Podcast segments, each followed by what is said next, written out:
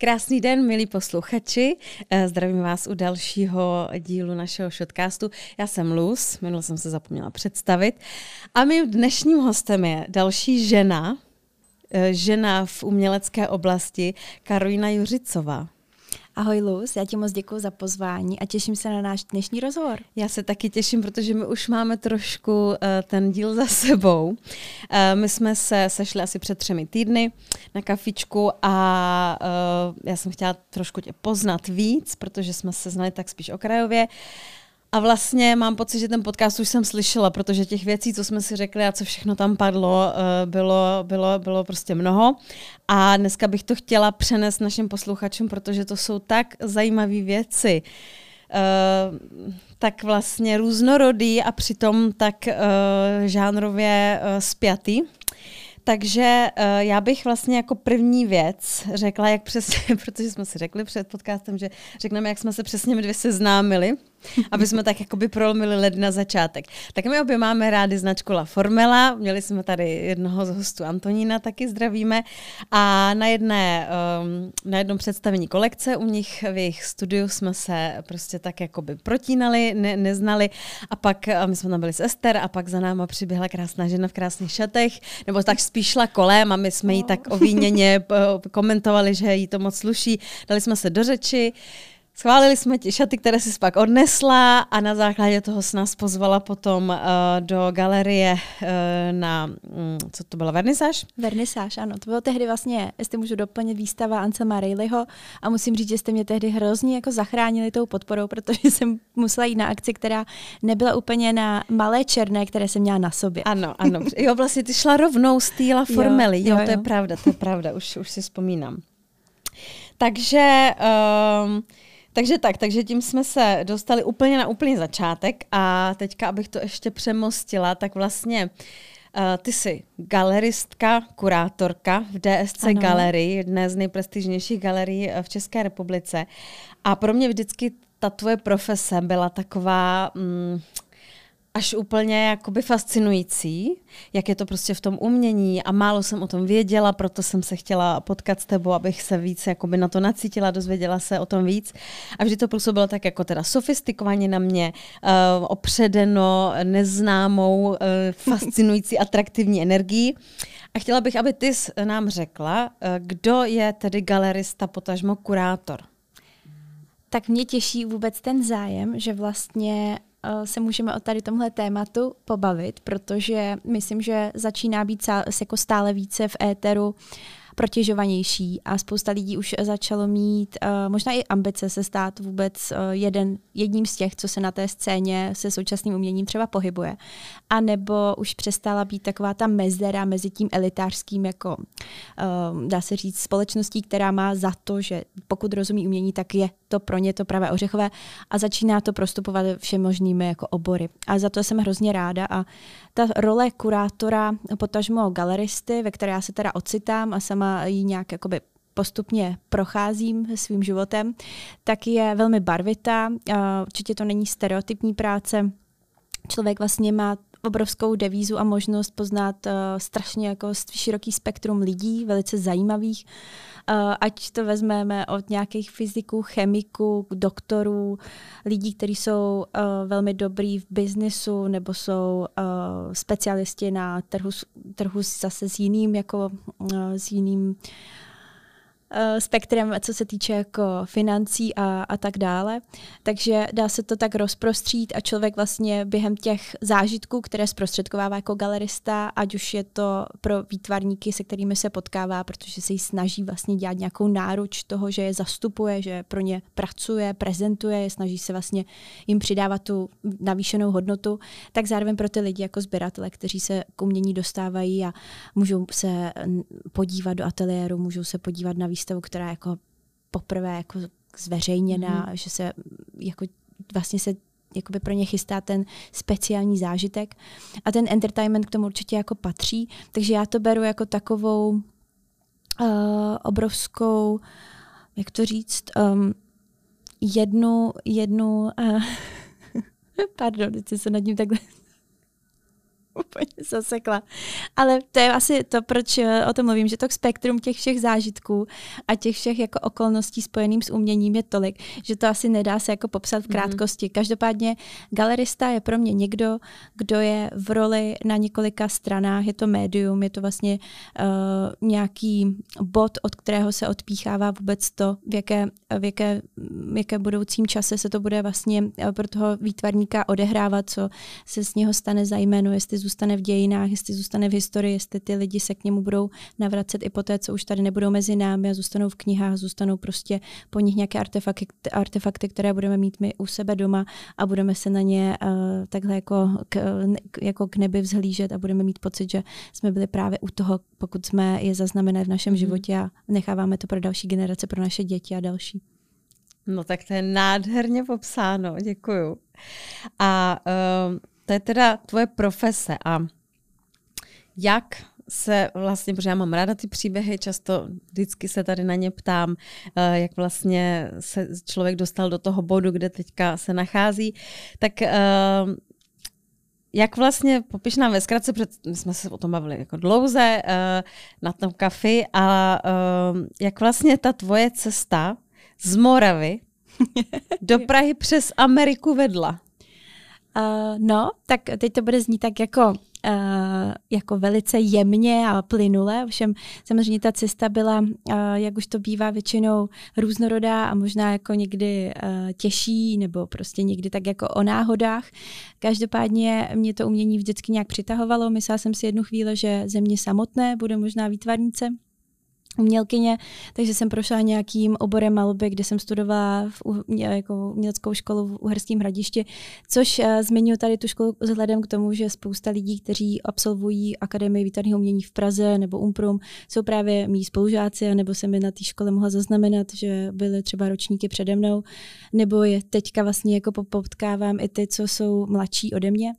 A tam jsem nějak zjistila, že ty dějiny umění jsou asi spíše to, co mě zajímá a proto jsem šla na tu stranu, na druhý břeh, na teorii.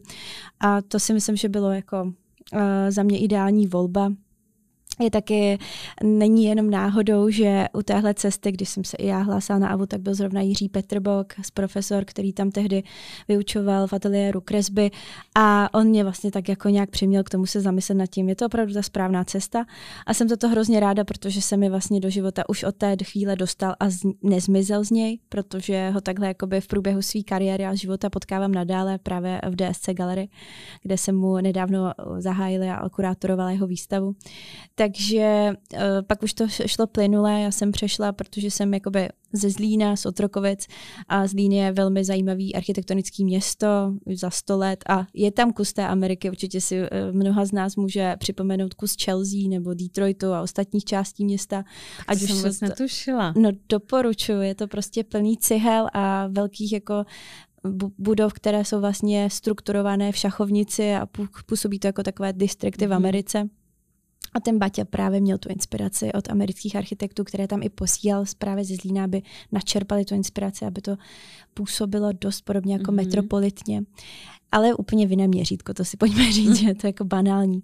Každopádně uh, mě strašně oslovovala architektura a šla jsem na dějiny umění studovat do Olomouce a tam ta, uh, ten příklon vlastně k tomu chodit na současné umění, do, do galerií, muzeí, tam vždycky jako byl podněcován od těch profesorů a mě to táhlo, takže jsem musela jezdit prostě nejenom uh, do Olomouce, Brna, Zlína a takových těch reg- regionálních měst, ale hlavně ta Praha byla samozřejmě ten tahoun, protože tady se odehrávaly v těch institucí pro mě ty stěžení výstavy a už eh, od prváku jsem prostě měla možnost eh, hodně jako cestovat, co se týče těch exkurzí, poznávat města, strávit dva týdny v Miláně, strávit eh, dva týdny v Mnichově, pak přejet prostě do Anglie, projít si Španělsko, projít si vlastně všechny tady tyhle místa, kde nějaký ten Bilbao efekt s muzeem nebo galerií byl. A to pro mě bylo prostě obrovská jako výživa, kterou jsem se nechtěla, které jsem se nechtěla zbavit. A hlavně mě to přišlo, že to je tak barvité, že mě nikdy tohle nestane, nikdy se mi nestane ten moment, že by mě to přestalo mm. jako zajímat a bavit. A tam teda prošla ta cesta tu architekturou, tam jsem se hodně jako bych chtěla zdokonalovat, protože architektura je nějaké zrcadlení společnosti, jejich problémů, jejich nějakých názorů, politiky, spousta dalšího, co se týče estetiky a vůbec jako i těch mm, potom, když se jako na to podíváme technicky, tak je to velmi jako zajímavá disciplína která zastřešuje to celé umění jako takový, protože pokud nemáme jako budovy, tak těžko budeme vystavovat obrazy a, a objekty a podobně, pokud jako nejsme v parcích. A to, to mě nějak definovalo, takže jsem uh, potom vlastně přešla na, na uh, svoji jakoby prvotní profesi, kdy jsem se stala kurátorkou sbírky architektury ve Zlínské krajské galerii to bylo jako báječný, protože jsem se uh, našla v tom, že jsem hodně propagovala současnou architekturu, snažila jsem se vlastně lidi přimět tomu, aby se na ty budovy dívali z nějakého památkářského hlediska, aby měli vůbec chuť poznávat to město, kde žijí, měli k němu nějaké vlastní hodnoty, měli k němu vztah a měli důvod, proč uh, jim na tom záleží, kde se vlastně ocitají a měli z toho nějaký zážitek i z toho banální, z banální procházky městem.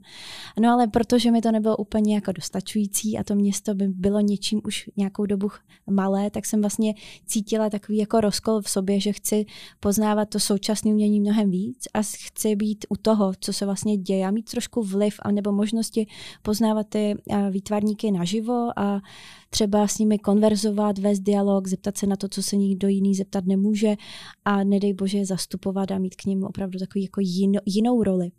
A to se stalo tak jako plnohodnotně ve chvíli, kdy jsem hledala novou práci a říkala jsem si, tak půjdu do té Prahy, nebudu se toho bát někde začnu, ať už je to jakkoliv, aspoň prostě se uh, někde postupně jako uh, budu třeba růst a může to začít kavárnou, může to být jako cokoliv. Ale stala se taková jako uh, situace, že jsem prostě při nějakým večeru, možná jsem se dívala na ulici, nevím, s rodinou, tak jsem prostě si říkala, hm, ta Olga Trčková, ta mi přijde tak super, ta je prostě jako galeriska taková ta jako, že Manhattan, Manhattan, jak to říct, jako žena na Manhattanu, která jako v sexu ve městě jde s tím obrazem na ulici a vlastně jako každýho ochromí, protože má skvělý outfit, má dobrý prostě na sobě uh, věci, má to všechno jako vyladěné a k tomu prostě skvělý kus umění. A já říkám, mm, takže bych to zkusila někdy napsat, nebo to je asi hloupý, to jako v životě si nezobrazí. A pamatuju si doteď, že jsem třeba hodinu, možná dvě, jako skládala tu jednu větu, jakou formou oslovit tuhle pro mě jako strašně zdánlivou dámu.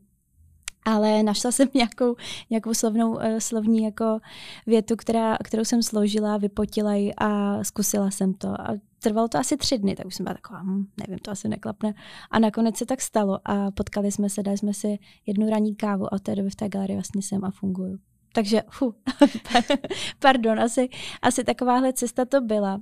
Což ve finále, jak jsem říkala, že to mohlo být jako hodně, uh, já nevím, že by tam mohlo být hodně přešlapu, nebo to mohlo být těžké, tak nakonec si myslím, že to šlo docela po mhm. másle. Mm. No takhle, jak to říkáš, jo, ale jak jsi to vyprávěla mě, tak tam byla právě jakoby ta americká zkušenost, která vůbec s tím nesouvisí, ale spíš jo, jo. to asi uh, hodně zobrazuje zrcadlí tvoji osobnost. To jo? máš pravdu. A můžu to vlastně v krátkosti doplnit. To jsou takové ty velmi dobré zkušenosti, které člověk nabere při studiu. A já jsem si tehdy uh, vybrala takovou možnost nejet na Erasmus, ale spíš work and travel. A co jiného než město Maryland, který je prostě hned vedle Ocean City, takového prázdného, umělého ostrova mezi oceánem a kus pobřežím, kde se tam člověk ocitne ve třech distriktech uh, mezi vlastně totálně umělým prostředím, kde je udělaný jako na bázi různých restaurací, hotelů, zábavních parků a člověk si tam připadá jako činčila, která musí prostě všechno absolvovat, aby jako prošla k tomu cíli. A tam jsem tehdy jako zakusila snad všechny, měla jsem tam čtyři práce od, od toho, že jsem připravila v řeckém bistru prostě musaku, tak přesto, že jsem musela uh, přebírat telefony a online objednávat jako lidem uh, jídlo, ví kam, do New Jersey, jako super největší pizzu na světě a podobně.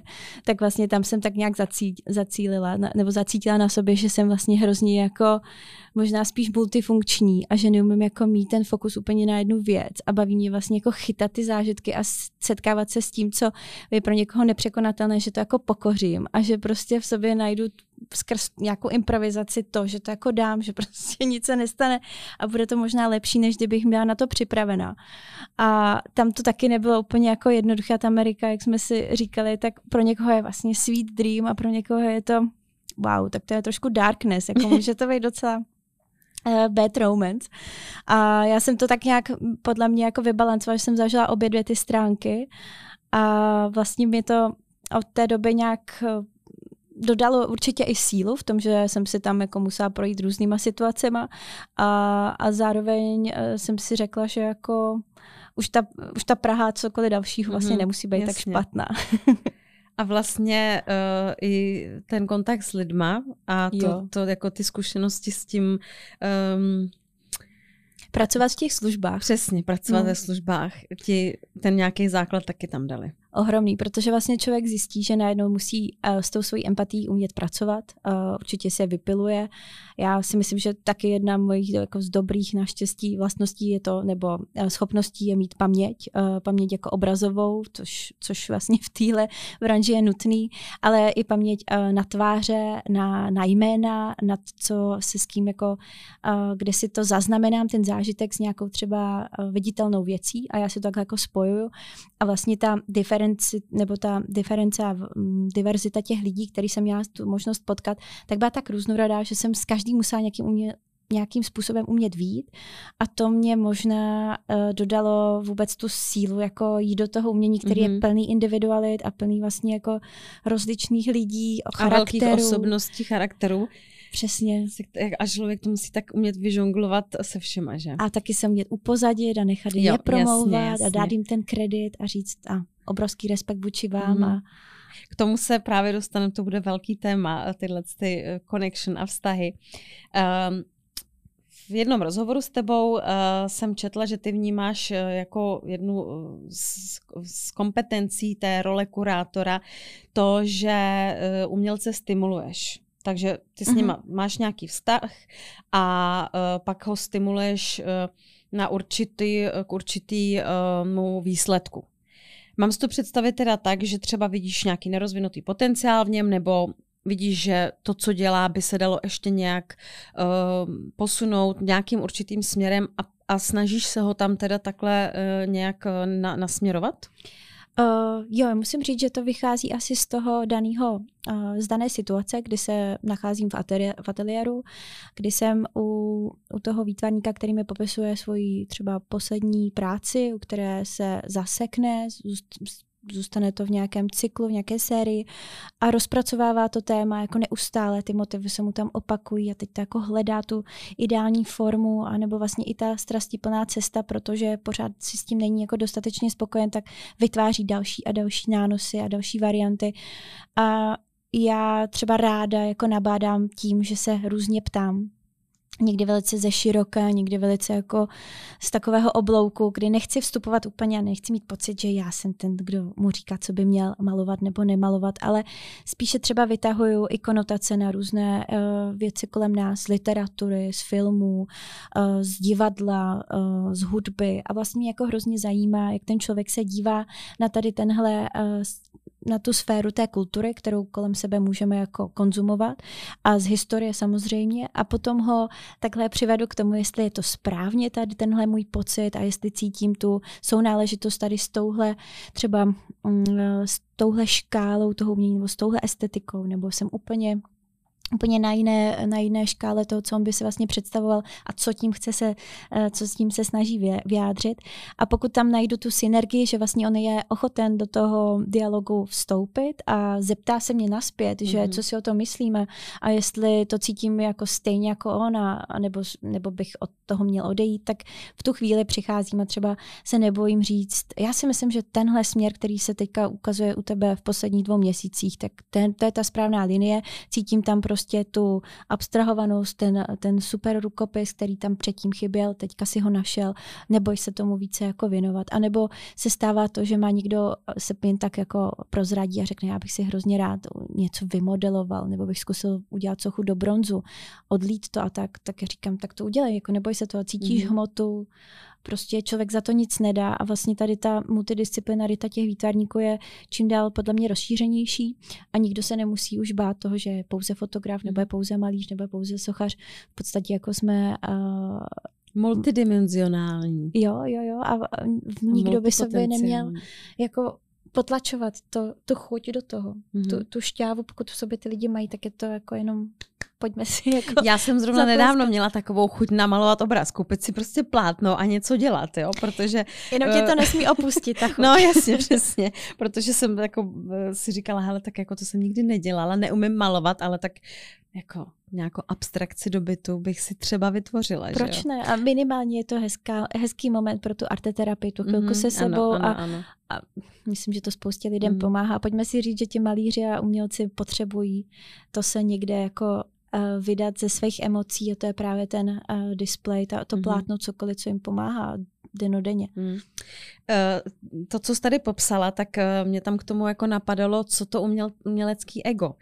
Ty mhm. vlastně musíš taky umět s ním pracovat, že jo? protože ty mu nemůžeš tomu člověku říct, tohle děláš jako dobře, ale možná bys ještě, nebo některýmu asi můžeš, říct, že by mohl dělat ještě něco jiného. Tak vlastně zase je to o té psychologii, že jo, s tím mm. člověkem, ale zase uh, mě to vede k tomu, že když ten vztah máš nějaký dlouhodobý, znáš toho člověka, tak už víš, jak s ním pracovat.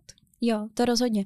Samozřejmě uh, ve chvíli, kdy se třeba orientujeme na to, co v současné chvíli potkáváme v Praze za výtvarníky nebo v České republice, tak eh, je ten kontakt s nimi určitě blížší a ta garance toho, že ta výstava dopadne jako dobře, je, bych řekla, tak nějak jistější, že prostě se nemusíme bát, že to bude úplně, že se jako vychýlí ty naše cesty a třeba se ani s tou galerií a kurátorem eh, ten, ten výtvarník nepotká.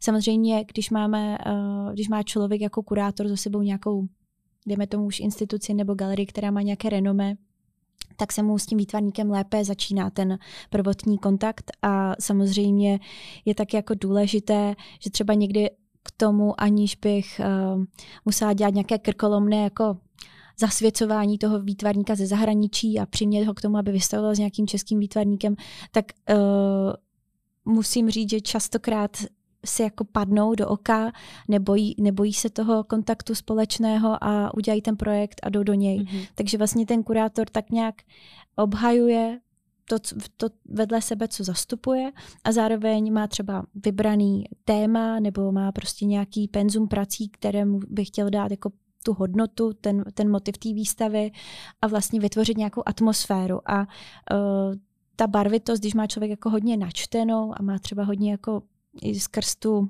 Uh, skrz tu filmovou scénu. Uh, já to tak jako hodně srovnávám s tím filmem, protože vlastně člověk má z nějakého filmu třeba z, z kousek snímku nebo z fotografie z něčeho má nějakou vlastně nějaký zážitek, nějaký prožitek a ten se pak snaží jako uh, zakomponovat, jako když mám nějakou já nevím, paměťovou mapu mm-hmm. a do nich vlastně vkrádám ty, ty podobnosti a teďka cítím, že a tady tenhle obraz na mě dýchnul úplně tady tím stylem, mm-hmm. prostě z 60. let a vidím tam, nebo nějakého filmu Felliniho a teď mm-hmm. to mhm. jako zacítím a začnu to si takhle jako postupně psát jako noty a takhle to jako by předávám vlastně na ty výtvarníky a, a jako daří se to. Jako nemusí to být vždycky. Teď jsem měla třeba uh, za sebou nedávno prohlídku studia v Londýně Hugo Wilsona, což je obrovský jako talent, výborný malíř, uh, někde mezi hyperrealismem a abstrakcí. Jsou to takové jako malby džungle, jako fakt je to barvitý, je to šťavnatý, trošku tam cítí člověk Francise Bacona, tyhle jako výtvarníky uh, toho anglického prostředí. A teďka jako jsme tam poprvé, chvíli se bavíme a já se ho tak nenápadně ptám, jako co zatím je a že tam je vlastně jako hrozně cítit to animálno a, a jako je mu to nějak blízký a byl někdy v džungli a pak z něho vypadlo, že on je jako uh, prvotřídní lovec a dokonce se chystá na jeden uh, lov do Česka, do Prahy nebo někde tady do nějakých lesů za Prahou a já jsem to vůbec netušila.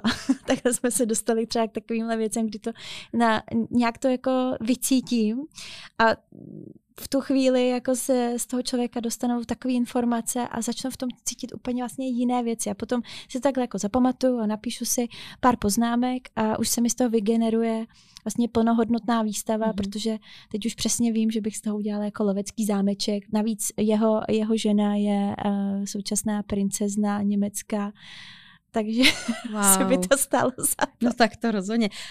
A tyhle ty věci, to, jsou, to, to se děje na tvých cestách, když ty takhle potkáváš ty mm-hmm. umělce. A nebo uh, oni tě kontaktují, nebo respektive galerii sami, že chtějí se s vámi potkat pro nějakou případnou budoucí spolupráci. Jak vlastně ten, uh, ten, vztah, proces, ten proces toho vztahu uh, galerista versus umělec začíná a hmm. uh, jak se jako vygeneruje do toho nějakého až třeba uh, ty výstavy? Jo, je to dlouhý proces. Musím říct, že někdy to trvá i rok, dva, než hmm. vlastně dostoupí ta fáze do té finální výstavy. Uh, většinou se nám daří, protože nejsme uh, jako úplně malý tým, máme tam vlastně tři, čtyři, čtyři uh, kolegy, nebo jsme takový jako Uh, taková, takováhle sou, souhra těch lidí, který tam vlastně je, ať už je to Olga Trčková nebo můj kolega Edmund a kolegyně Niky, tak tam máme vlastně jako synergii mezi tím, jak se o těch věcech bavíme, konverzujeme, hledáme protnutí a ten program budujeme společně. A máme samozřejmě řadu externích kurátorů a lidí, kteří se dokážou vlastně k těmhle lidem dostat. Uh, dokážeme takhle napříč uh, budovat ty vztahy i s galeristy, což je samozřejmě ošemetnější, náročnější, protože tam musíme uh, participovat na různých jako jiných záležitostech, co se týče vlastně s tím, kdo koho mhm, zastupuje. Mm-hmm, to si dokážeme ano. představit. To slovo exkluzivita tam padá několikrát. Ale uh, musím říct, že se to stane třeba u jednoho, u dvou případů, že takhle s tím zahraničím jsme začali komunikovat právě v době covidu a těsně před ním a bylo to v takovém jako paradoxní období, kdy se uzavíraly hranice, uzavíraly se galerie, my jsme rozšiřovali tým, eh, jezdili jsme víc do zahraničí a dokonce jsme více ze zahraničí dostávali do Čech toho umění tak eh, jsme zjistili, že možná ten opačný systém bude více fungovat. A Začali jsme s jednou výstavou, která byla úspěšná. Samozřejmě to šlo právě přes uh, jednu z našich kurátorek, která má už nějaké renomé a své jméno v zahraničí a ta ty kontakty měla. Takže ona nás vlastně takhle uh, doporučila. Řekla, že jsme pro ně plnohodnotný partner, že se nemusí bát toho, že to bude uh, pouhá jako zkouška a že dokážeme ty české převážnou českou část těch sběratelů přesvědčit a dokážeme je vlastně motivovat k tomu, aby si tu svoji sbírku rozšířili o to internacionální umění.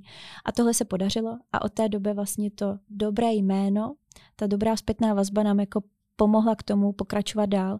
A i skrz tu výtvarnou scénu. Oni si samozřejmě mezi sebou velmi dobře jako dokážou všichni uh, předat informace, to, ať už je to napříč jako sociálními sítěmi, nebo telefonáty, nebo prostě se potkávají na těch vernisážích a podporují se.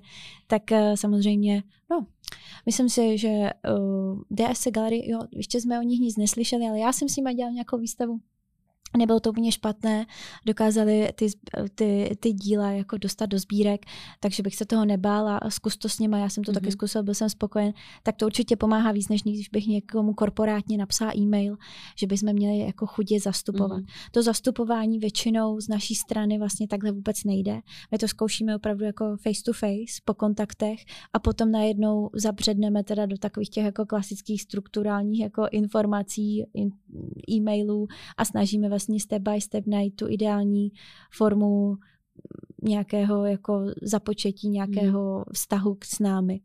A když ta, ta synergie proběhne, když vlastně jako napříč takhle máme se sebe dobrý dojem, že se nám jako společně dobře mluví o umění, uh, cítíme správně to, co on jako na to, uh, to v té své tvorbě jakoby zdůrazňuje nebo čemu se věnuje a on uh, zároveň cítí, že máme ten trošku finanční potenciál nebo toho obchodníka, že, že jako umíme být i díleři, tak najednou uh, se přechází už k takovým těm jako okolnostem spojeným s právě s výstavou, přípravy, marketing, to všechno jako od, od A do Z se to vlastně jako kompiluje potom a je to na nás a ten výtvarník nám dá kdyby tu svoji důvěru a my to naštěstí umíme nějak mm-hmm. jako zprocesovat, aby to bylo dotaženo do správného konce.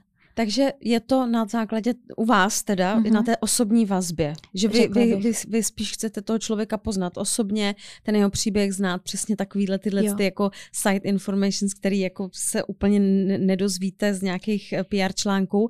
A pokud tohle to tam proběhne a ta nějaká chemie tam jako je, mm-hmm. tak uh, následují ty spíš takový byrokratický kroky a už jako ta spolupráce jakoby nabývá nějakých těch reálných rozměrů. Jo, přesně tak, jak jsi to vystihla, tak vlastně bez té chemie by si myslím, že by se nám to ani jako nedařilo mm-hmm. vlastně o tom mluvit dál a přenášet tu mm-hmm, naši ano, jako společnou jo. emoci, protože pak by to působilo tak uměle, mm-hmm. jak umění jasně, samotné. Jasně. to se, tohle je hezký a k tomu se dostaneme, co tvoje eh, konotace emoce versus umění.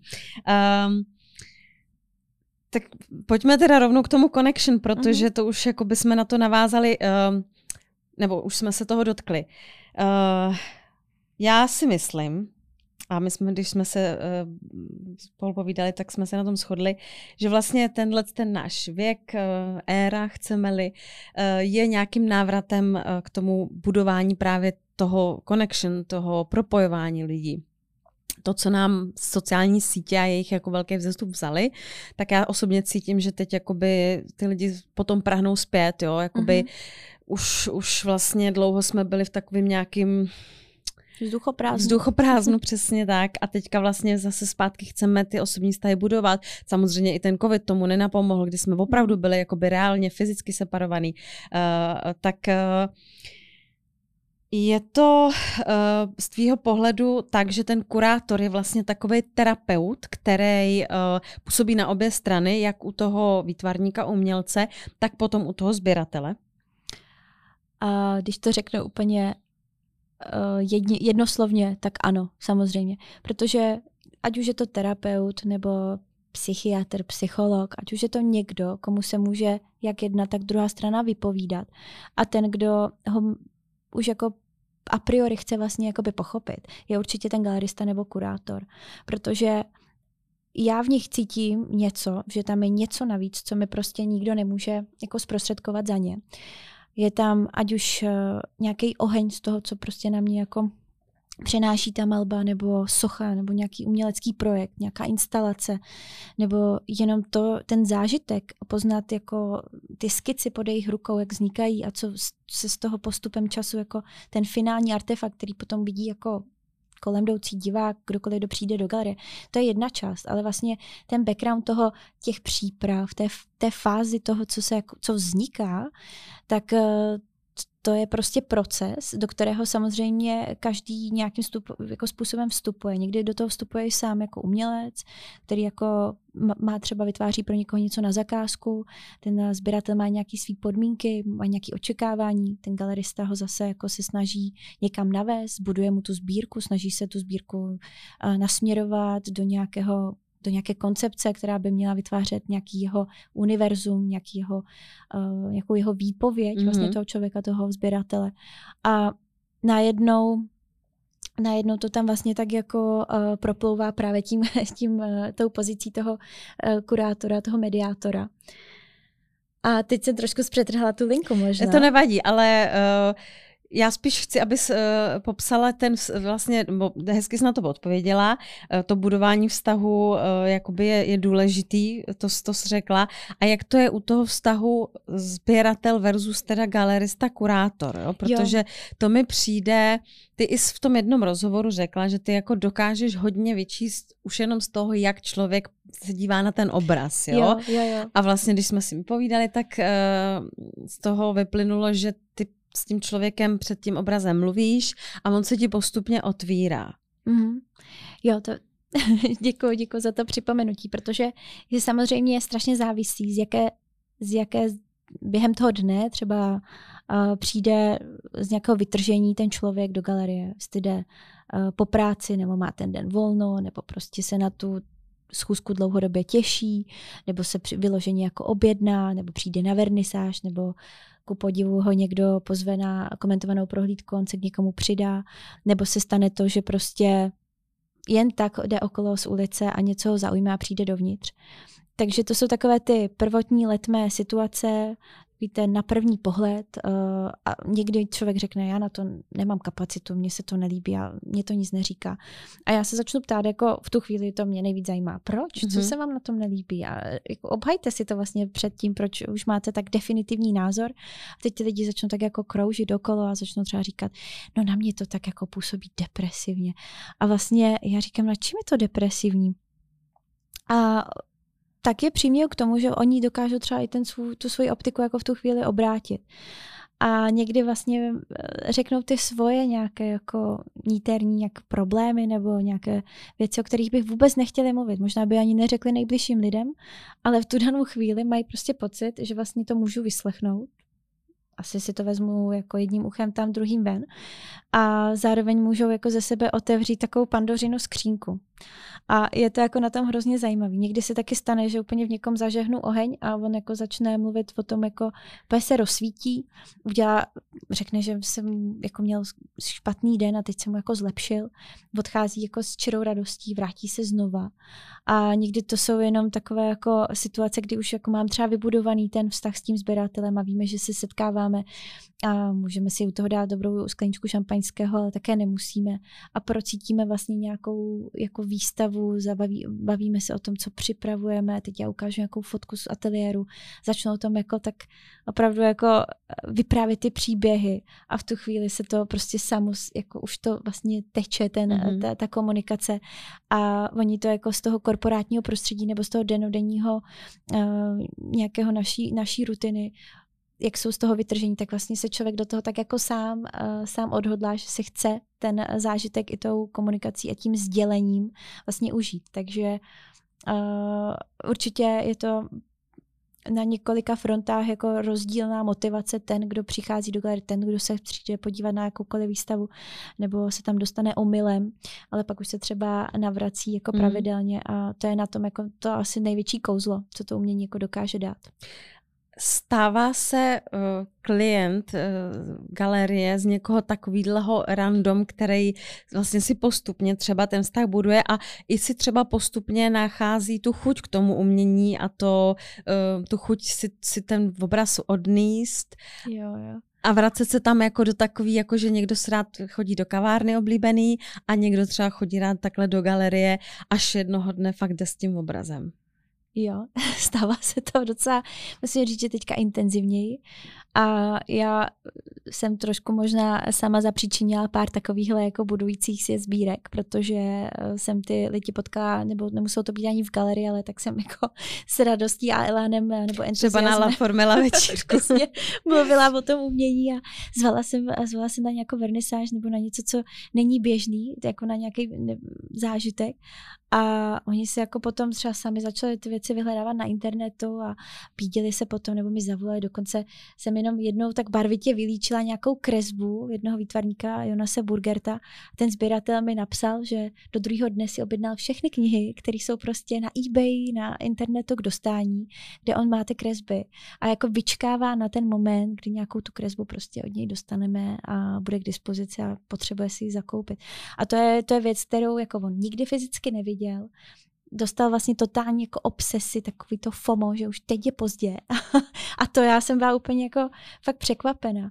A někdy se taky stává, že uh, někdo na něco narazí a je to ve chvíli, kdy já třeba zrovna v tom ateliéru u, u toho člověka jsem, takže mu to jako pošlu, mm-hmm. teď jako on to jako vidí, protože ty sociální sítě tomu strašně jako napomáhají. Je to mnohem rychlejší proces, než jaký byl prostě před 20, 30 lety.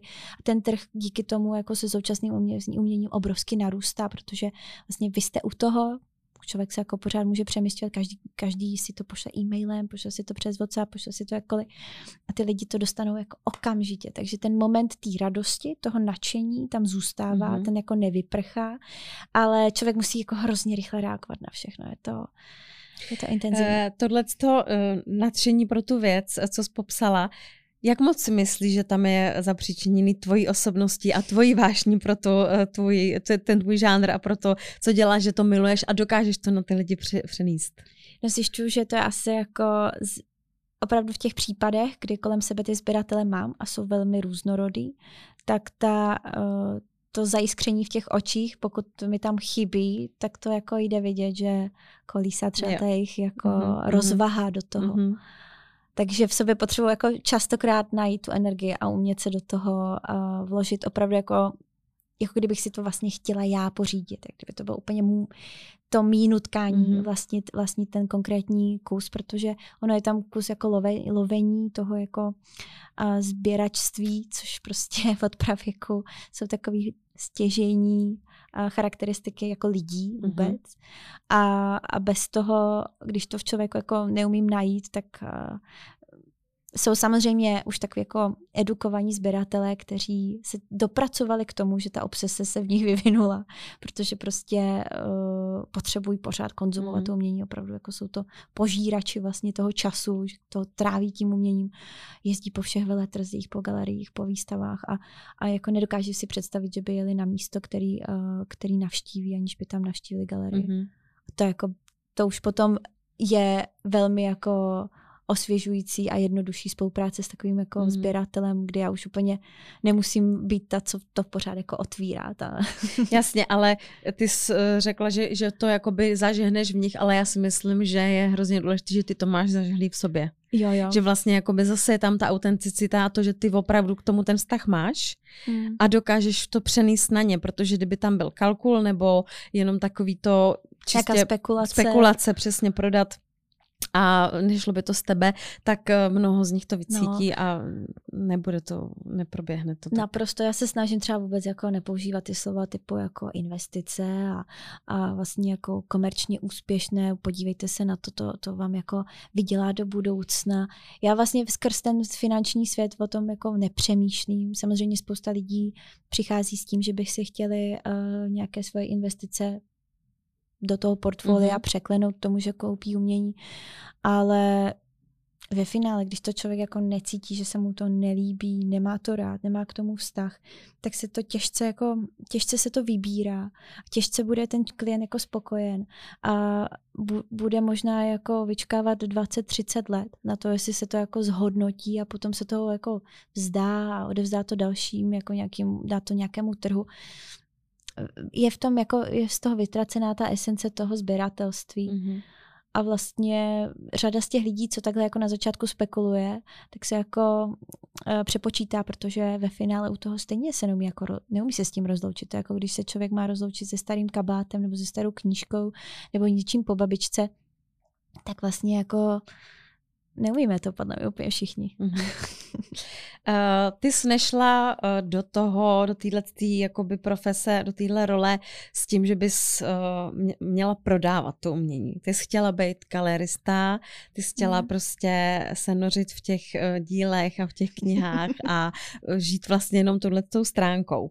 A postupně se to v tobě vybudovalo, což teda uh, nebylo násilný nikým, eh, co, to podle toho, co jsme mm-hmm. říkala, že vlastně nikdo tě do toho nenutil, uh, že, že to bylo takový tvůj, vlastně tvoje vlastní cesta k tomu. Ano. Tak uh, jak teďka se koukáš na ty obchodní vlohy, které uh, ti díky tomu uh, zapadly do tvýho nějakého, um, jak to říct, uh, že teď nemůžu najít, no prostě spektra tvých ano, skills, ano, tvých ano. zkušeností a uh, schopností, tak uh, jak je to důležitý? Já musím říct, že to byl asi uh, ze začátku ten pocit, že jako mám být ten teoretik a mám být ten kurátor, takový ten pan, par excellence, který opravdu jako se nezabývá tím, mm-hmm. ko, tím těma komerčním, tím, tím finančním světem a vlastně jenom chce budovat nějaký výraz mm-hmm. dané doby daných jako autorů, tak to je taková přípravná fáze, která by asi po x, x dalších letech někde končila. A možná bych jako přišla do nějaké fáze, kdy se sama budu jako opakovat nebo se budu nějak replikovat. A je, je strašně důležité právě jako vždycky vycestovat, zase tady se vrátit na ten lokální třeba trh nebo na to umění a umět komparovat. To je vlastně jako role, role každého teoretika, každého uh, člověka, který se promítá do těch dějin umění, ta komparace, to je vlastně jako definované už historicky prostě, že uh, v těch uh, teoriích veškerých prostě od vídeňské školy dál, tak takhle, takhle se vlastně na to dívají. Ale uh, ono to souvisí o, ohromně prostě s tím finančním světem a s tím, že jakmile to podhoubí pro ty výtvarníky je uh, je v konotaci s penězmi, že se podporují, že se, a ta podpora je samozřejmě finanční, protože díky tomu, že ti sběratelé nakupují a ti galeristé chtějí zastupovat, chtějí jim pomáhat, tak se prostě vytváří to podhobí pro to, aby mohli dále a dále mm-hmm, pracovat. Mm-hmm. Samozřejmě už tady nejsme úplně v době uh, normalizace a těchto třeba uh, etap, které byly pro ty výtvarníky mnohem složitější, těžší, neměli prostě uh, dobrý zázemí pro to umění, šli prostě ze dna, trápili se tím, že to nikdo ne, nemohl, ne, nemohl vidět, nesměli vystavovat, byly třeba zakázaný. Uh, o tom finančním v té finanční podpoře se skoro nedá mluvit, to byly spíš jako nějaké naturály nebo nějaké možnosti toho, že někde mohli bydlet mm, zadarmo mm, a to dávali někomu svý obrazy. Ta rola jejich se vlastně úplně jako změnila. I ta společnost se začala na to dívat jinak. Byl to dlouhou dobu uh, takový zas, zaspalý prostě prostor nebo takový jako vákum, ve kterém jako někdo zatušil a pak najednou vygeneroval ty velký jména. A to jsou, ta současná role toho galeristy je vlastně jako uh, za mě mnohem důležitější než, než to, abych prostě někde trávila čas v archivech a dokumentovala a psala a snažila se jako uh, reflektovat nějaký témata globální, prostě oteplování a, a feminismus a ženy a gendry a to všechno prostě, co jsme vlastně jako tím zahlcení. A cítím spíš to, že pokud já dokážu vycítit a dokážu jakoby popsat, jaká je nálada ve společnosti a co je jejich chtíčem a po čem prahnou ty lidi a co mají vlastně rádi a čím se chtějí obklopovat, tak jestli to dokážu já jakoby najít a vystihnout v tom obrovském množství těch umělců, těch lidí, co mají prostě s tím uměním co dočinění a dokážu některý z nich najít a udělat z nich ty dobrý jména, anebo je zastupovat, dostat se k ním, dostat se do jejich přízně, že jako můžu být jejich jako partner a můžu se díky tomu zase seznámit úplně s, jako s odlišnou škálou lidí, nebo až prostě jako, já nevím, tak jak někdo se líží k nějakým hercům a režisérům a umělcům, tak to je to stejné. Mm-hmm. Tak to je jako skvělý pracovat s nimi na tom společném. Takže určitě jsem ráda, že se to takhle vyvinulo a že jsem si tady tu roli dílera nebo jako uh, galeristy našla a že jsem uh, odvrátila zrak od toho, že jsem se toho bála, že mi to bylo nepříjemné na začátku, protože takhle se to samozřejmě i liné v náladě těch vysokých škol. Co, co, co ti na tom prodeji bylo nejvíc nepříjemný? Já jsem se trochu bála, že člověk v tu chvíli, kdy se bude uh, snažit někomu něco prodat, může trošku dostat na tenký let s tím, kdo on je sám. Protože vlastně člověk tou empatí a tím jako, jo, to se mi taky líbí, tím jo. jako podporováním toho, že oni mají ten správný vkus, tak je tam velmi jako lehká hranice k tomu, abych jako já ztratila ten svůj vkus, nebo to svoje ten svůj náhled na věc prostě. Protože prostě to přimykání, taky to ano, ano, ano, mm-hmm. tak to tam nějakou, nějakou špetkou jako je. Ale já se snažím, když už toho člověka nějakou delší dobu znám, jo, těžce se to odhaduje na první, na druhé schůzce, ale prostě když už máme půlroční, roční x letou prostě spolupráci, kdy ten klient nebo ten galerist, ten, uh, ten sběratel chodívá do galerie, tak já prostě už vím, jako po čem on jako sahá, co se mu líbí, na co nereaguje. A nebudeš mu doporučovat Přesně. logicky něco, co... Jo, takže to, to vlastně jsem potom zjistila, že uh, ze začátku to pro mě bylo jako těžké, a bála jsem se toho, ale naštěstí tu tvář si nějak jako udržuju a myslím si, že nejsem nucena a nejsem naštěstí v roli, kdybych to jako za každou cenu potřeba mm-hmm. prodat. A vyhýbám se tomu vlastně, protože to by jako člověka tak trošku jako mohla taky jako sežrat, jo, že mm. vlastně ty už potom... Obrátit se proti němu, že jo. Přesně, teď se ti líbí tohle a pak o tom budeš někde povídat v soukromí, že no, to, no, to, jasně, to je jako jasně. blbý, to je hloupý, no tak to... Mm. To bych potom se nemohla jako úplně každý den jako uh, podívat do zrcadla, jo. to by mi asi vadilo. Uh, téma uh, Malba versus fotografie, když už mm-hmm. je to mhm. fotografií motivovaný podcast vedený fotografkou. Jaký je tvůj osobní pohled na tyhle ty dva žánry a jeho pozice, e, je, jejich pozice na trhu všeobecně, protože jsme se o fotografii bavili a vlastně víc vidíme v galeriích vystavovat malby a výtvarný uh, sochařský jakýkoliv jiný umění než tu mm. fotografii. Já si myslím, že by měl vzniknout nějaký současný traktát, který by byl podle Leodan od těch prvotních Leonarda da Vinci a dalších, kdy vlastně se vždycky bojoval o to, jaký médium, jaký umění je to nejvyšší. Ať už je to malířství, sochařství, uh, pak tam byla nějaká technika, prostě tady ta, tady ta jakoby všeobecná, ten narrativ toho, co, jako, jaký umění je to nejvyšší. V současné době si myslím, že ta, ta fotografie prostě je krátkodobá nebo nemá tu historii tak komplexní, dejme tomu, že to jsou nějaký dvě, tři století a vlastně procházela si prostě neskonalým vývojem, jako velmi rychlým, technologie se vyvíjely, takže vedle toho prostě i tím, to médium jako fotografie. Ono určitě je obrovským podporným jako nástrojem pro všechny umělce, pro všechny výtvarníky, pro všechny z nás, co prostě cítíme už ušima, teda opačně cítíme očima a vlastně neumíme možná už ani, nemáme asi vyvinutější jiný smysl než oči v tuto, v tuto dobu, protože jako všechno jako hltáme.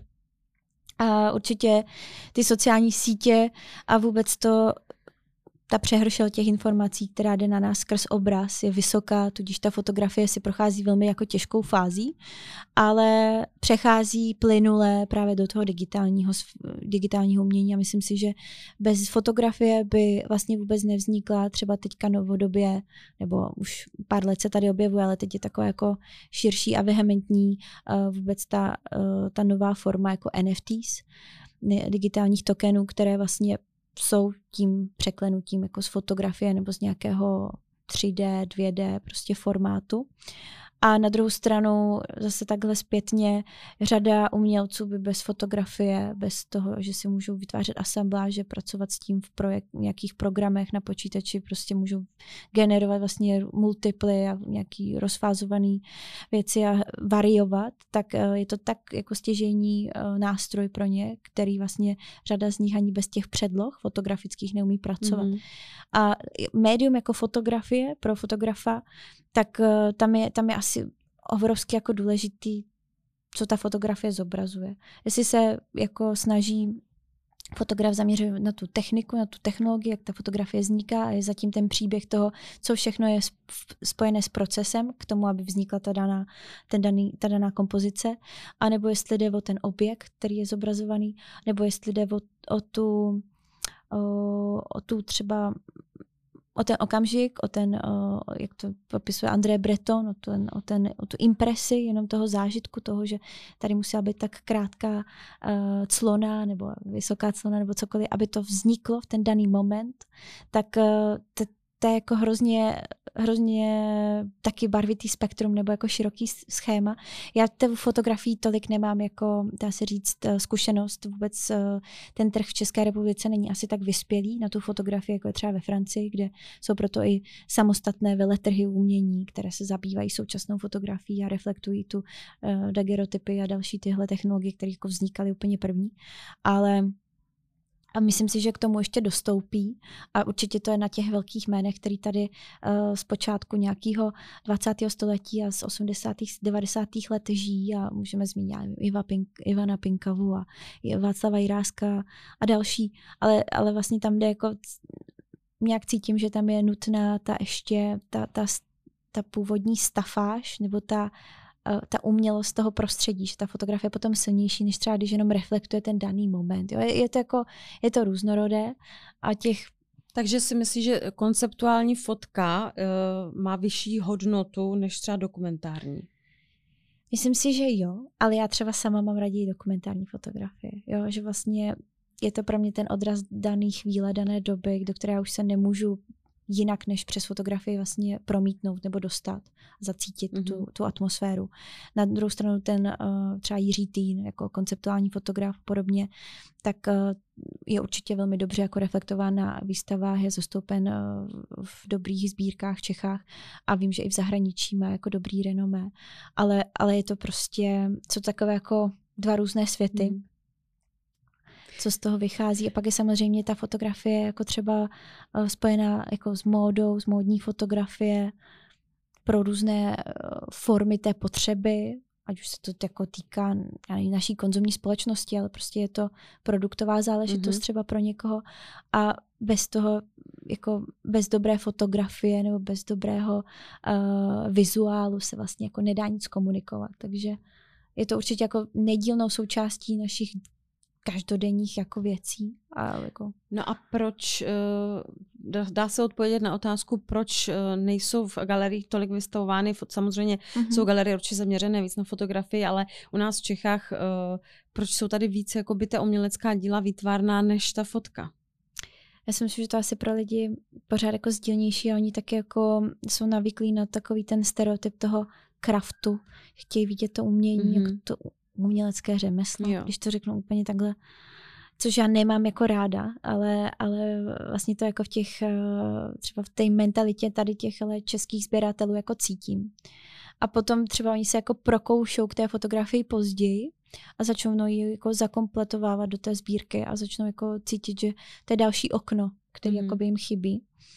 Ale ta prvotní fáze, že by lidi začali sbírat fotografii, tady prostě není jako vyvinutá kulturně nebo tradičně, mm-hmm. tak jako třeba ta Francie je na tom celá založená, že tam to prostě od těch flanérů, kteří si zaznamenávali výlohy a fotili a byl to vlastně celý jako o tom, eh, o tom aktu třeba i fotografování aktu nebo portrétu, na tu individualitu zaměřený víc, tak tady to možná zpřetrhal ten režim a nějak se to jakoby rozvolnil a zůstala ta dokumentární jo. fotografie. A z té dokumentární fotografie se možná těžce přechází k tomu, aby se z toho stal ten reflekt té daný současný trendový věci, kterou já mám mít doma. Nevím, mm. jestli, jestli to dokážu dobře popsat, ale že to jakoby spíš zapadá do těch muzeí, mm. který jako reflekt který jako se snaží ukázat a nějak se sumírovat uh, danou etapu tam jakoby pokračuje ta fotografie a pak jsou určitě ti, kteří s tím experimentují nebo hledají jako uh, nějak mezioborově, co ta fotografie znamená. Mm-hmm. Nebudou přes ten koncept, ale pořád je to tam jako ještě dlouhodobý proces a určitě to jako zpřetrhává a nějak jako narušuje ty, ty sociální hmm. sítě a to, to všechno. No a myslíš si, že teda to není už jakoby uh, médium na pokraji vyhynutí? vyhynutí? Ne, myslím si, že to je druh umění, který bude stále jako uh, působit, který bude možná jednou, uh, možná jako úplně klesne, pak se jako zase otevře ten svět pro to, protože eh, ka- každá fáze umění ka- přináší ten, uh, já nevím, vrchol a propad. A to stejně tak to je s figurativní malbou, která byla před pár lety úplně jako zakázaná. Prostě obraz je mrtvý, vůbec to jako nikdo nemá vystavovat. Chceme koncept, chceme, chceme se zamýšlet na tou ideou, ta idea je důležitá. A já nemám pocit, že by to tak jako zůstalo. Myslím si, že se to správně zase jako dostalo do těch opačných kolí a vlastně většinou to, co zažívá takovou jako pejorativní náladu, nebo ta fotografie, že třeba je v útlumu, nebo není tak jako vyzdvihovaná, tak se potom jako obrátí a dostane vlastně ten tu para, nebo dostane tu linii úplně vzestupnou oproti těm jiným. Mm-hmm. Takže to, to záleží, to jsou mm. prostě, jde to ve vlnách, tak jako jde móda, tak jako jdou styly a v nějakém retrospektivně se to vlastně dá jako vyspozorovat, v jakých třeba já nevím, fázích nebo po jaké periodicitě se to opakuje. Mě překvapilo, když jsme si spolu povídali a e, narazili jsme na téma hodnota, hloubka versus povrchnost v umění. Uh, tak mě překvapila tvoje přímočarost, když si teda řekla, že vlastně uh, ve spoustě děl ta hodnota, anebo spíš ta hloubka není. Mm-hmm. Že záleží vlastně jakoby zase na těch okolnostech, na to, jak, v jakém prostředí se autor pohybuje, kam ho zasadí ten galerista nebo uh, to, to jeho okolí. A uh, ty si i řekla, že třeba někdy to může být, uh, dejme tomu, kus zmochlaného papíru za plexisklem a vlastně i ten autor sám ví, že vlastně ta hodnota tam není. Jo? My jsme se bavili o tom, že často se lidi jako koukají na ty díla a hledají v tom jako ten význam, tu hloubku, nějaký ten přesah. Tak uh, jak vlastně, jak to s tímhle je, s tou jako hodnotou a kdo ji určuje a uh, je to opravdu tak, že si ten autor samozřejmě má nějaký background, nějakou cestou došel, má vybudovaný to renomé a to jméno a může si pak na základě toho teda vymyslet jakýkoliv dílo a vystavit ho a prodává hmm. se za 100 tisíce eur dolarů. Tady, tady asi připadá ta zodpovědnost i na ty galeristy do, do, do velké míry, protože ten galerista tomu dá nějaký jako punt z toho, mm-hmm. že ano, tohle my akceptujeme a chceme, aby to akceptovala i široká obec a chceme, aby to bylo takhle jako napříč nevím, jako nějakým územím. To znamená, že to může pohybovat v Evropě, může to uh, stejně tak uh, mít podobné konotace a podobnou sílu v Americe, v Ázii. Prostě nějak to obejde ten globální svět, protože vlastně to umění se stává čím dál víc jako globální. A já jsem teďka prošla právě uh, Benátské bienále po druhé a byla jsem na Frízu minulý týden v Londýně a tam je obrovská škála toho současného umění, co vlastně člověk může potkat od uh, odhozených uh, plastových sáčků přes, uh, přes věc, která je jenom slitá barvou, ať už je to kus, já nevím, nějaké, nějaké cihly nebo nějakého kovu, až prostě k, k reálnému závěsnému obrazu, který je klasicky na plátně a na něm je figura která prostě třeba uh, drží v ruce, já nevím, krk eh, kukuřici a v druhé ruce má meč a teď je tam, odehrává se tam nějaká symbolika a já už se jako pídím po tom, co to znamená. A nebo jenom zarezonu na to jméno, který tam vidím napsaný a říkám si, o tom mi něco říká, to už jsem někde viděla a teď nevím, jestli jsem to viděla na Instagramu, o tom někdo něco pověděl, nebo jsem viděla o tom nějakou knížku, a nebo jsem to viděla na nějaký výstavě.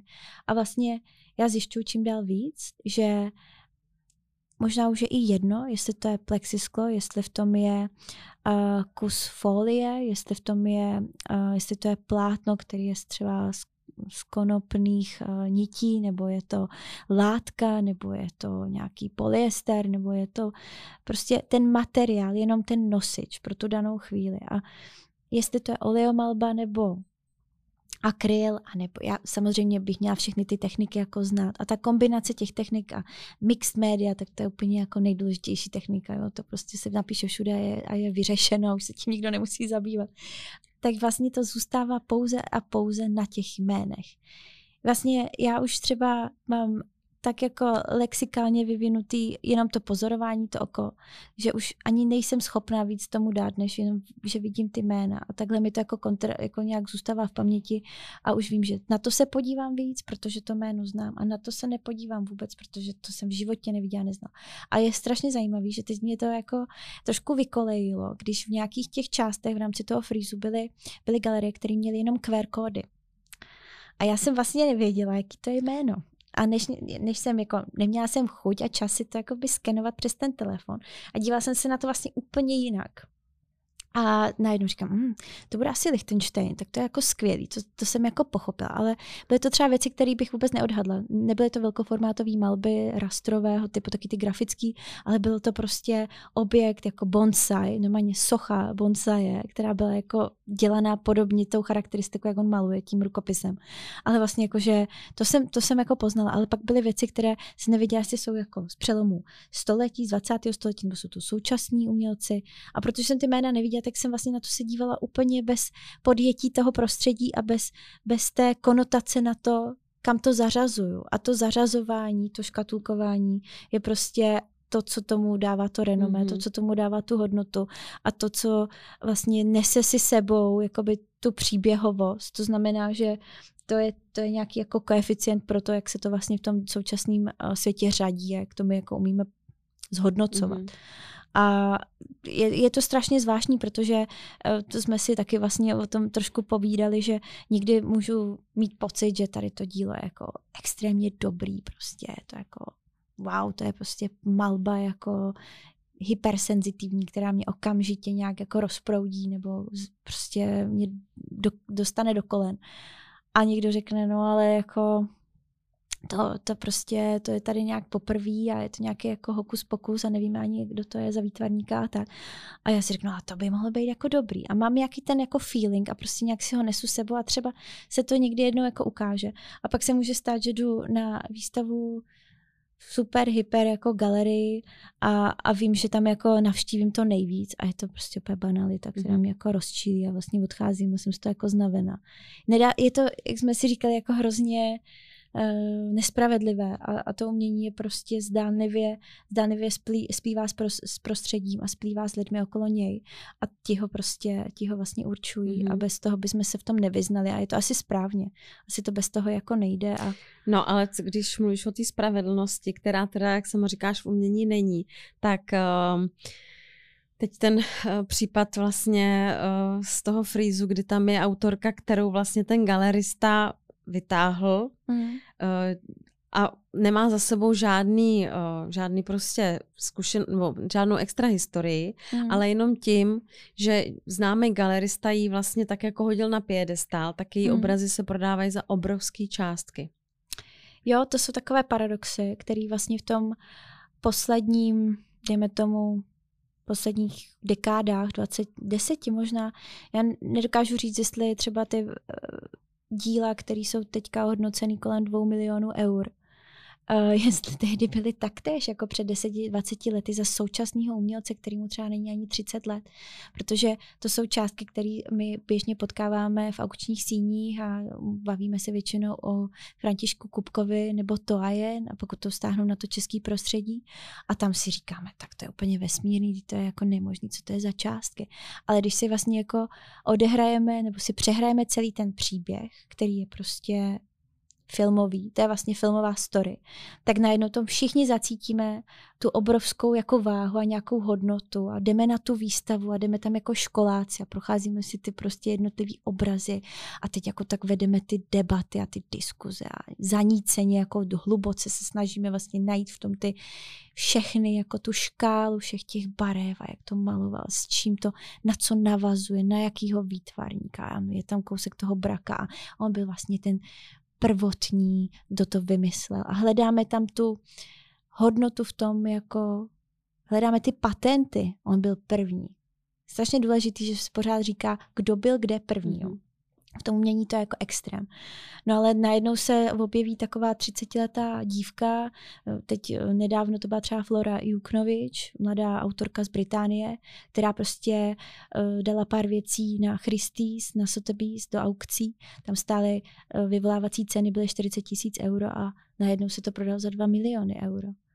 A to jsou jako z pohledu, když už tady mluvím o nějaké to jen 100, 100 let zpátky, tak jako jak je, jak je to možný, kdy ta historicita, kde ta hodnota, kdy ta value. Jak jako je to je. možný teda? No a to jsou, to jsou právě chvíle, kdy vlastně tam už tam přechází ta role do těch sběratelů, do těch investorů, který kteří spekulují teda. a určují hmm. to, jak to umění se bude vychylovat, kam bude pokračovat. A vlastně mají tu touhu vytvořit ty velké příběhy teď a okamžitě tak jako, jak to říct, no, uh, velmi instantně, že vlastně oni mají tu moc, protože mají ty finance. A my to jako sledujeme, my, my to jako akceptujeme a vlastně já teď jsem se byla podívat na, před ten obraz o té Flory, který tam byl, prostě od, v jedné galerii, která to zastupovala na frízu a říkala jsem si, je to tak dobrý, nebo jako sama jsem v tom jako chtěla najít ty hodnoty a krom toho, že jsem tam vycítila obrazy od Fragonarda z velmi období, který bylo pro spoustu historiků eh, eh, jako rokokový, kýčovitý a vlastně on byl ve svým, ve svým době byl pouze ten, kdo dělal věci na zakázky, protože jako ho nikdo, jako, nikdo ho vlastně jako nechtěl skoro zastupovat nebo nikdo s ním nechtěl nějak kooperovat, kromě těch zákazníků, to znamená, že to bylo vedené těmi financemi. A vlastně uh, všichni umělci z předešlých let jsou jako plnohodnotní jen ti, kteří neměli co jíst, kteří prostě měli jo, těžký osud, jasně. těžký život. A ti, co měli zakázky, tak to bylo jako tak s nima se vlastně nikdo nechtěl mm-hmm, bavit, protože byli jako úspěšní za toho života. A to bylo vlastně jako už nějaká premise toho, že to není mm-hmm. kvalitní umění, když je úspěšný za svého života. Takhle se na to jako nahlíželo, jako když tam není ten nějaký trpitelský syndrom jo, a to uznání to... po smrti, že jo? Ano, ano, na to se čeká, jo. A teď se to mění, vlastně ten, ten to paradigma se úplně zpřetrhalo. Najednou je to opačně. Vlastně ten, kdo je komerčně úspěšný, no tak to je to správný umění, protože my přece chceme, aby stoupal na ceně mm-hmm. a my to vyvoláváme, my to jako my na tom všichni společně jako pracujeme a díky tomu ty galerie jako žijí a vůbec se jako vytváří nebo prostě vznikly, že ta, ta doba, kdy ty galerie současného umění jsou tady na trhu, tak to je možná 20-30 let. Jo. To jsou první galeristi kolem, uh, kolem 90. let, tak jako v Čechách a předtím nějaký 50. 60. roky. Já jsem teďka, teďka čtu knihu, která je hrozně zajímavá o Davidu Cvinrovi. A to je vlastně galerista, který jako mm, který započal vůbec tu éru těch současných galerií, který zastupují umělce a tam, tam v tom textu se zmiňuje právě, že třeba uh, my teďka všichni jako extrémně známe to prostředí jako Ameriky a amerického umění, toho těch velkých prostě Jacksonů, Pollocků a, a takových těch uh, velkých obrazů San Francise a t- prostě tady tuhle jako abstrakci, která může mít 10 metrů. Ale te, do té doby, než přišla Peggy Guggenheim do Benátek, kde si tam zřídila rezidenci a řekla, že tam bude mít svoji sbírku, kde prezentovala americké umění, tak v Ameri- tak vlastně americké umění nebylo k vidění v Evropě jo, což, což je prostě taky, to bylo v 50. letech. A do té doby vlastně nikdo tu Ameriku jako neznal, nereflektoval. A teď se přehodilo to paradigma, že vlastně v každý evropský galerii je ukázaný americký umění. Od, já nevím, od toho 60. 70. roku, kdy eh, ta abstrakce prostě vehementně prorazila jako skrz globální trh a vlastně ovlivňuje ty výtvarníky současný jako napříč. A je to strašně jako zajímavé, jak se to těžiště proměňuje mm-hmm a, a vlastně se vytvářejí takhle nějak vedle nás už ty extrémní hvězdy nebo ty blue chip artist, který vlastně jako se hledají, uh, někdy se vytáhnou ty, ty starý příběhy, že nějaká žena do 90 let nebyla pomalu známa nebo do jejich 70 jako Louise Bourgeois, skvělá sochařka, která teďka uh, samozřejmě je tou první ženou, která jakoby dokázala být úspěšná a teď jdou po ní ty další a další ženy, protože teď je uh, to, ta jejich doba, že, těch žen. Mm-hmm. A je to jako zajímavý, no. To pak jako všechno si poskládat. Ty zmínila tu komerční úspěšnost a to bylo taky téma, který jsme spolu řešili, uh, protože mě to jako hodně otevřelo oči to, co ty jsi řekla vůbec o tom slově samotným komerční. Mm. Že vlastně uh, Tady se z něj udělalo trošičku takový jakoby pejorativně zabarvený slovo, že jako když je něco komerční, tak to není dobrý, protože to není dost umělecký. Jo? Mm-hmm. V Americe vlastně to vůbec nemá uh, tu, uh, ten význam. Jo? Mm-hmm. Tam prostě commercial není jako, že nikdo neřekne that's terrible because it's commercial. uh, takže jak to s tímhle je? No, uh já, já si to prostě takhle myslím, že vlastně ta doba odzvonila tady těm příběhům, že ten, kdo žil prostě na blátě, tak uh, ten byl uměle, ten opravdový umělec. Byl ten opravdový umělec. Prostě ta doba přepichu a té naší nějaké svobody a toho díky tomu, že eh, žijeme tady, kde žijeme a, a to, ten svět umění se odehrává hlavně v místech, kde, kde vlastně ty toky těch peněz nějakým způsobem jsou a je tam nějaká uh, pořád držená hodnota v lidech toho kulturního světa, to, že ti lidi mají chuť navštěvovat ty galerie, navštěvovat ty výstavy.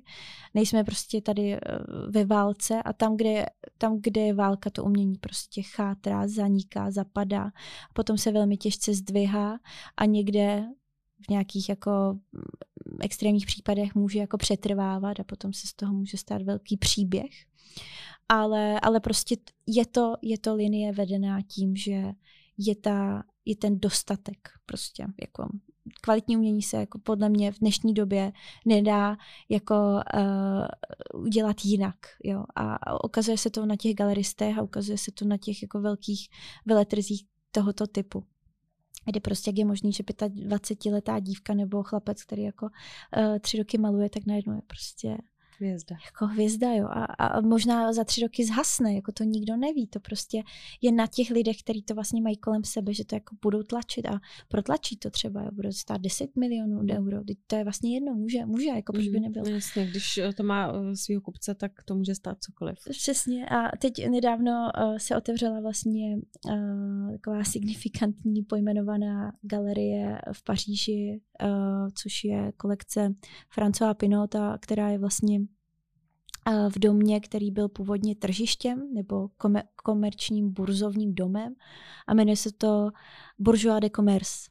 Tak uh, tam to jako cítím, že vlastně tak krásná jako architektura, která je tam uh, teďka současně uh, přivedená Tadeo Andem a je to prostor pro současné umění jednoho z největších sběrat, nebo z jednoho největších jako mecenášů, podporovatelů a obrovského sběratele a vlivného člověka, který má pod sebe módní domy a nevím co všechno, tak eh, to, že ta vůle je vlastně udělat to také jako v takovém prostředí buržu, bur, nebo takhle burzovním paláci, no tak to, to taky jako na sobě, na sobě něco nese.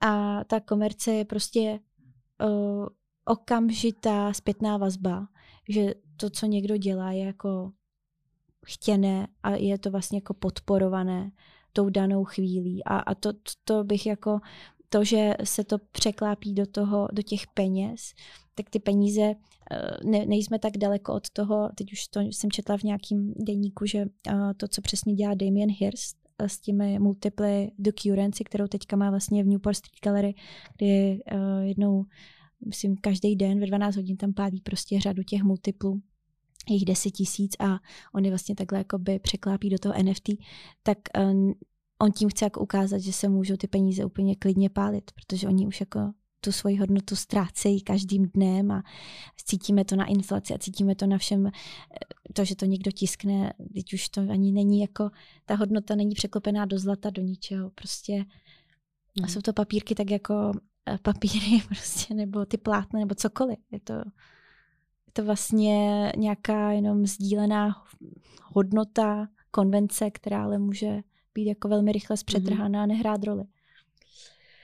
Jo, ano. A uh, asi bych tuhle otázku zakončila tím, že uh, prostě to komerční znamená vlastně úspěšný a, a není to... Jo, nedívám se na to tak, že to, když to někdo jako řekne a cítím to s takovým tím tónem, no, to je moc komerční, jako. tak jako mm, No ale tako, jako ale to je ta doba. To je ta doba a on jako prostě. každý vlastně to chce, že jo? Nebo eh, kdo se takhle pohybuje v tomhle, tak jako vlastně Také tvářím se, že mě se to netýká, ano. že já, mě to jako vadí. Že já budu přesně jako eh, žít v tom blátě, jak ty říkáš, ale No a blížíme se ke konci, protože čas nás tlačí a ještě mám tady poslední věc a to jsou, uh, to je taky dost zajímavý téma, ženy versus muži sběratele, se kterými ty pracuješ. Tak mm-hmm. jak, jakoby, jaký, tam je, uh, jaký tam je rozdíl, ale spíš jaký uh, znaky si nesou tak jakoby všeobecně ženy sběratelky versus muži. Uh, Jestli tam třeba i ta motivace pro ten sběr umění je jiná. Sběr umění mm. zní jak sběr kovu. sběr umění. Sběrný sběr dvůr. papíru, přesně. Tak galerie je vlastně takový sběrný dvůr.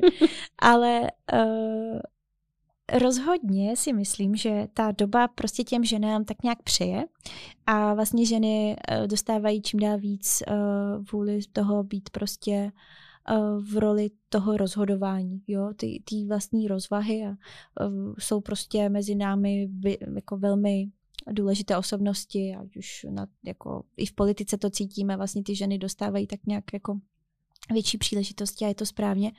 A znám pár prostě sběratelek a vlastně jedny z největších a sběratelek vůbec v Čechách, uh, i když jsou to jako třeba manžel, manželé, kteří to jako sbírají společně, tak jde tam cítit ta prvotní, takový ten jako jak to říct, ten, uh, ta, ta, ta ženská ruka prostě, mm. jo, to, to, to, co vlastně oni po čem jdou a umí prostě přesvědčit třeba toho manžela a umí je navnadit k tomu, že mají ten společný názor. Takže eh, ty, ty, ty sběratelky jsou asi víc jako emoční, mm. jako, že cítím, že prostě jak prožíváme tu lásku, prožíváme uh, to kolem sebe, možná i to mateřství, některé z nás, nebo prožíváme prostě uh, tady tu tu konotaci na to, že a to mi připomíná tenhle pocit a tady ten zážitek, když jsem někde byla a tohle, zase tohle a tohle mě tak jako straší a vlastně se mi to až nelíbí, ale proto je to tak intenzivní a je to pro mě něčím důležitý a silný. Tak si myslím, že jako tam je ta emoční stránka vyvinutější a ta empatie je tam určitě taky silná.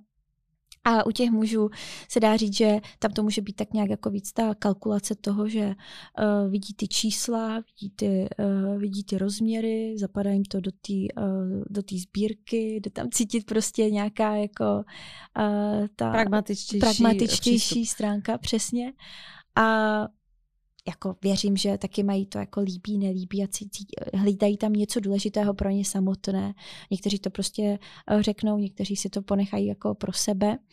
A Určitě, určitě to takhle zase v minulosti jako nebylo. Prostě ten uh, trh toho umění je do jisté míry na obou stranách. Je určitě uh, větší, větší procento umělců, stejně jako sběratelů, jako mužů než žen.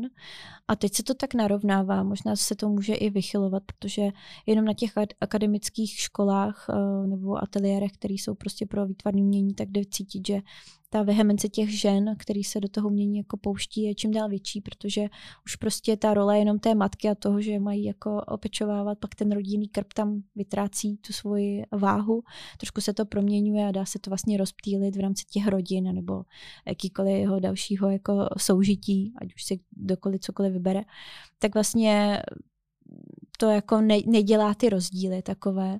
A já musím říct, že mám kolem sebe jako úžasnou, uh, úžasný spektrum žen, velmi vlivných a biznismenek a takových jako uh, zároveň procítěných, který tu umění si začali velkou mírou oblibovat a vlastně si tak nějak strukturují ten svůj život tady tou, tou sbírkou a vůbec, vůbec eh, se od toho jako nebojí se rozhodovat. Okamžitě přijdou, cítí prostě tohle, tohle, mm-hmm. jo, jakože jsou to takový střelci než váhy. to se mi na tom hrozně jako líbí. A je, je to skvělé to vlastně pozorovat a třeba za 10-20 let se ten trh bude vyvíjet úplně jinak. A budu si o tom vyprávět zase s někým jiným a budu úplně jinak mluvit, mm-hmm. co já vím, jako, nebo že mě zase překvapí vlastně ta společnost. A to je na tom to, je na tom to skvělé, že, že můžu nějak být prostě součástí jo, zase toho. Jo, jo, a pochopit jakoby tu, tu danou, samozřejmě ten rozptyl té naší sociální bubliny je nějaký, ale jako poměrně bych řekla široký díky těm sociálním sítím a že vlastně i to propojování a jak jsme si říkali, že je důležité teďka se navrátit k tomu kontaktu a k tomu jako vidět se s lidmi a zacítit se navzájem a umět jako si porozumět a ne jako, že jenom tak nějak obligátně mm-hmm, odepisovat mm-hmm. a něco si posílat, tak vlastně ten nějak uh, potom z těch několika malých střípků se jako vyloží ten příběh, který jako plnohodnotnější a je to, je to jako skvělý pozorovat. No. Já, to, já, já jsem vlastně taky jako explorer, jakože to, to na tom cítím a hodně často to porovnávám s tím uměním, jako to pozorování, objevování.